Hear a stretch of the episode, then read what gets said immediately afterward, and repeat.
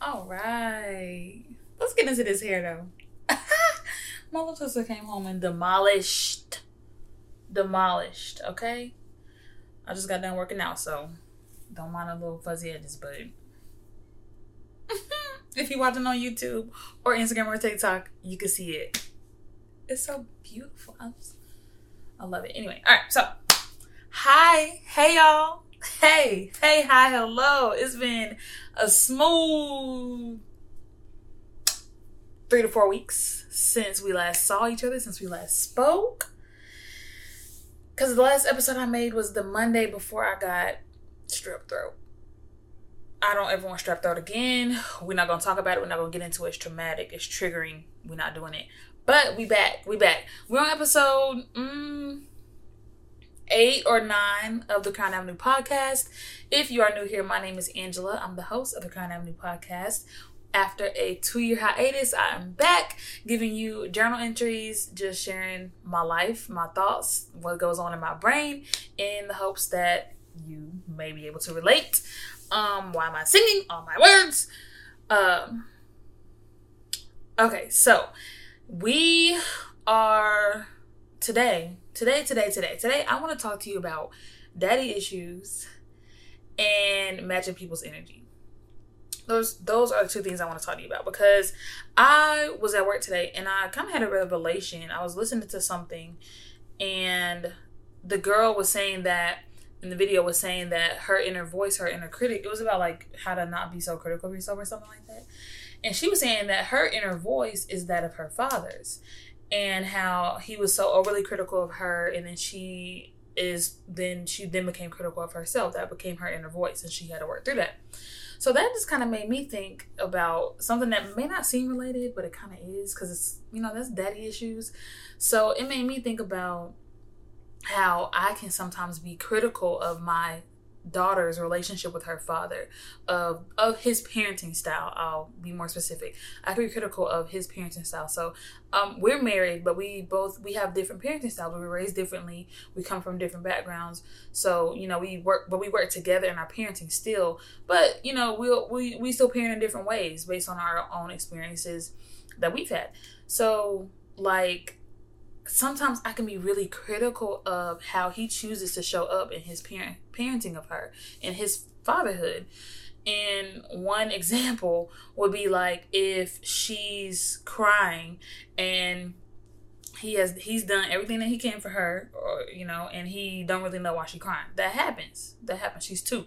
So that's gonna happen. So then you know me on the outside looking in he isn't communicating with her, like if he's done communicating with her, he's like, okay, I'm gonna just give up. Like in his mind, he might be like, I'm gonna just give her some time. I'm not gonna, you know, respond. But in my mind, you know, she's standing there and she's crying and he's ignoring her. So then I'm like, why ignoring her? Like say something at least, like talk her through it, you know, blah blah blah. And I'm looking at that and I'm judging it. But why?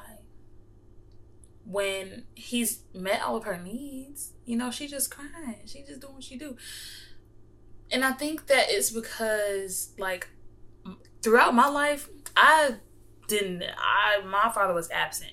I didn't have that father daughter relationship growing up. I didn't have him to go to to ask for advice. I didn't have him to console me. I cannot recall a moment in my life where I was crying or sad or anything like that and I needed to be consoled and he was the one to do it. Like that is non-existent in my life.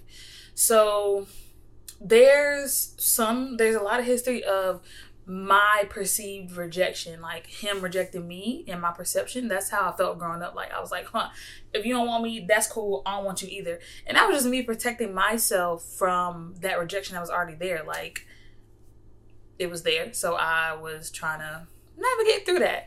So I think that when she's crying or needs to be consoled, then and if he's in my eyes he's not doing that or he's not doing it quick enough or whatever. Yeah, because I'd be like, hurry up. but I think that it comes out of me lacking that growing up. So it's like a spirit of rejection, I think. That's what I think. And this is just me, you know, therapizing myself. But I don't even know if therapizing is a word. But um I, I really do think that comes from a spirit of rejection. So then I'm overly critical of their relationship or of his parenting style.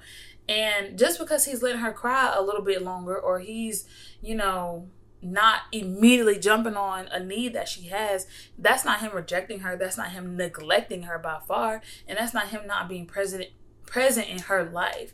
So I think that I, I appreciate that um, revelation coming to me at work today because it's going to help me. I'm going to use that. I plan on using that to be less critical of him. And yes, yes, I can be critical. I can be critical. And that's okay to admit and say as well because I'm acknowledging it and I am trying to work through it so that I'm not so critical. Because I know it could get on his nerves. Um, but like, if we haven't like healed our own inner child, that can come out in so many different ways. And I think that I know for a fact that being able to watch their relationship is healing my inner child in itself. I love watching them together. I'm always taking pictures, videos, like encouraging him to do things with her, encouraging her to do things with him. I'm all constantly, constantly doing that.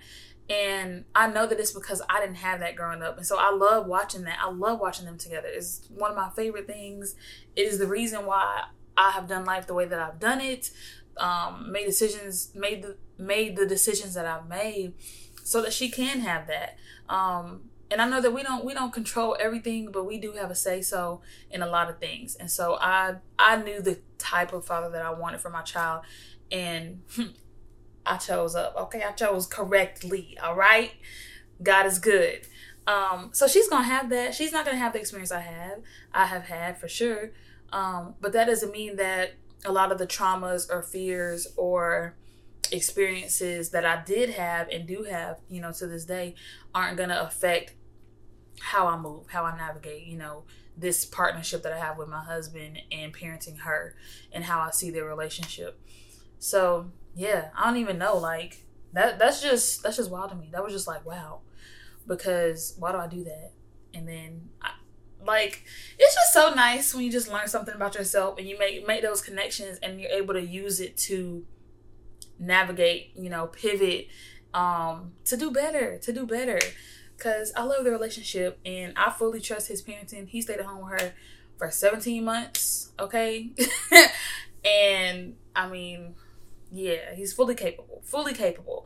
But I know that I can be a little bit critical sometimes. It also comes out um, in, you know, how I try to control the way that he does routines. Like, and not so much anymore with the routine thing, but I know in the past I have experienced, you know, this need to control like if I I do bedtime this kind of way, then I want him to do exactly the same way. Like for example, reading a book to her.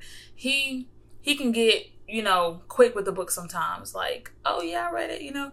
And i'm like you didn't really read it. Like she needs to be read to every night. That's that's how that's part of being a good parent. But he's reading to her. He's he's still exploring the idea of books with her and things like that with her before bedtime. He's just doing it in a different way, and that's all right too. That encourages her to have fun with books. It's not so rigid all the time. But I think that just you know, like I didn't grow up in a house with a dad, and I had a stepdad for a few years, but he was that was not that wasn't it. Um, there that wasn't the picture of a healthy marriage still. So in I'm I'm really going I mean we don't have a blueprint. We don't have a blueprint on how to do a lot of things. My background and my, my education has helped me through that, helped us through that. Um, but like, you know, I'm still learning and it's gonna be some things that I'm like, I gotta check myself on. And that's one of those things, just not being so critical of their relationship because he's not my dad. She, her experience is not mine, you know. So yeah, that's just wow. Hmm. I said, I said, that's just you know, hey, we're doing it. So the second thing I want to talk about is this whole idea of matching people's energies. I saw something else today that was like, and I see it all the time but um I mean, I didn't see this. I heard a kid say this. Overheard a kid say this was like, "Well, I'm I'm giving you what you gave me. I'm matching energies or whatever." And I see this all the time, and I just want to know who told you or us or whoever that giving away your power was the way to navigate through life, and that was how you was gonna win in life. Like, who said? Who said if somebody's mad, you need to get madder. If somebody's somebody throwing shade, you need to be shadier. If somebody's being rude, you need to be ruder. If somebody's being loud, you need to be louder. If somebody cussing at you, cuss back harder. Like who? I don't understand the the, the logic behind it because in matching people's energies, we're literally giving them the power to control our emotions, control our actions, control what we do or don't do, what we say and don't say, how we perceive something, um, how we react. Like we give them all that power because we moving off of how they move. Now, to a certain extent, you do have to understand how to how to deal with people based on how they act, but that doesn't mean that you have to literally match their energy. Like if somebody's coming around you depressed all the time and everything you say, they're like you're like, oh, let's go outside. Oh, I hate the sun. Oh, let's go. Let's um go watch a movie. Oh, I hate TV. Let's go do da da da. Then you, they're sad, and you're gonna be sadder because then you're just taking on everything that they that they are bringing to you, and that's just giving away your power. You're powerful. You are powerful. You have the power to decide how you're going to react, what you're going to say, how you're going to act, what you're going to do, what you're not going to do. You have the power to decide where you're going to go, where you're not going to go. So why give that to other people? Why give that power to someone else? Why should my friend be able to come to me cussing me out and I'm like, I'm cussing you out? Or why should they be able to, you know, ghost me or whatever and I then just ghost them whatever, right right back or whatever.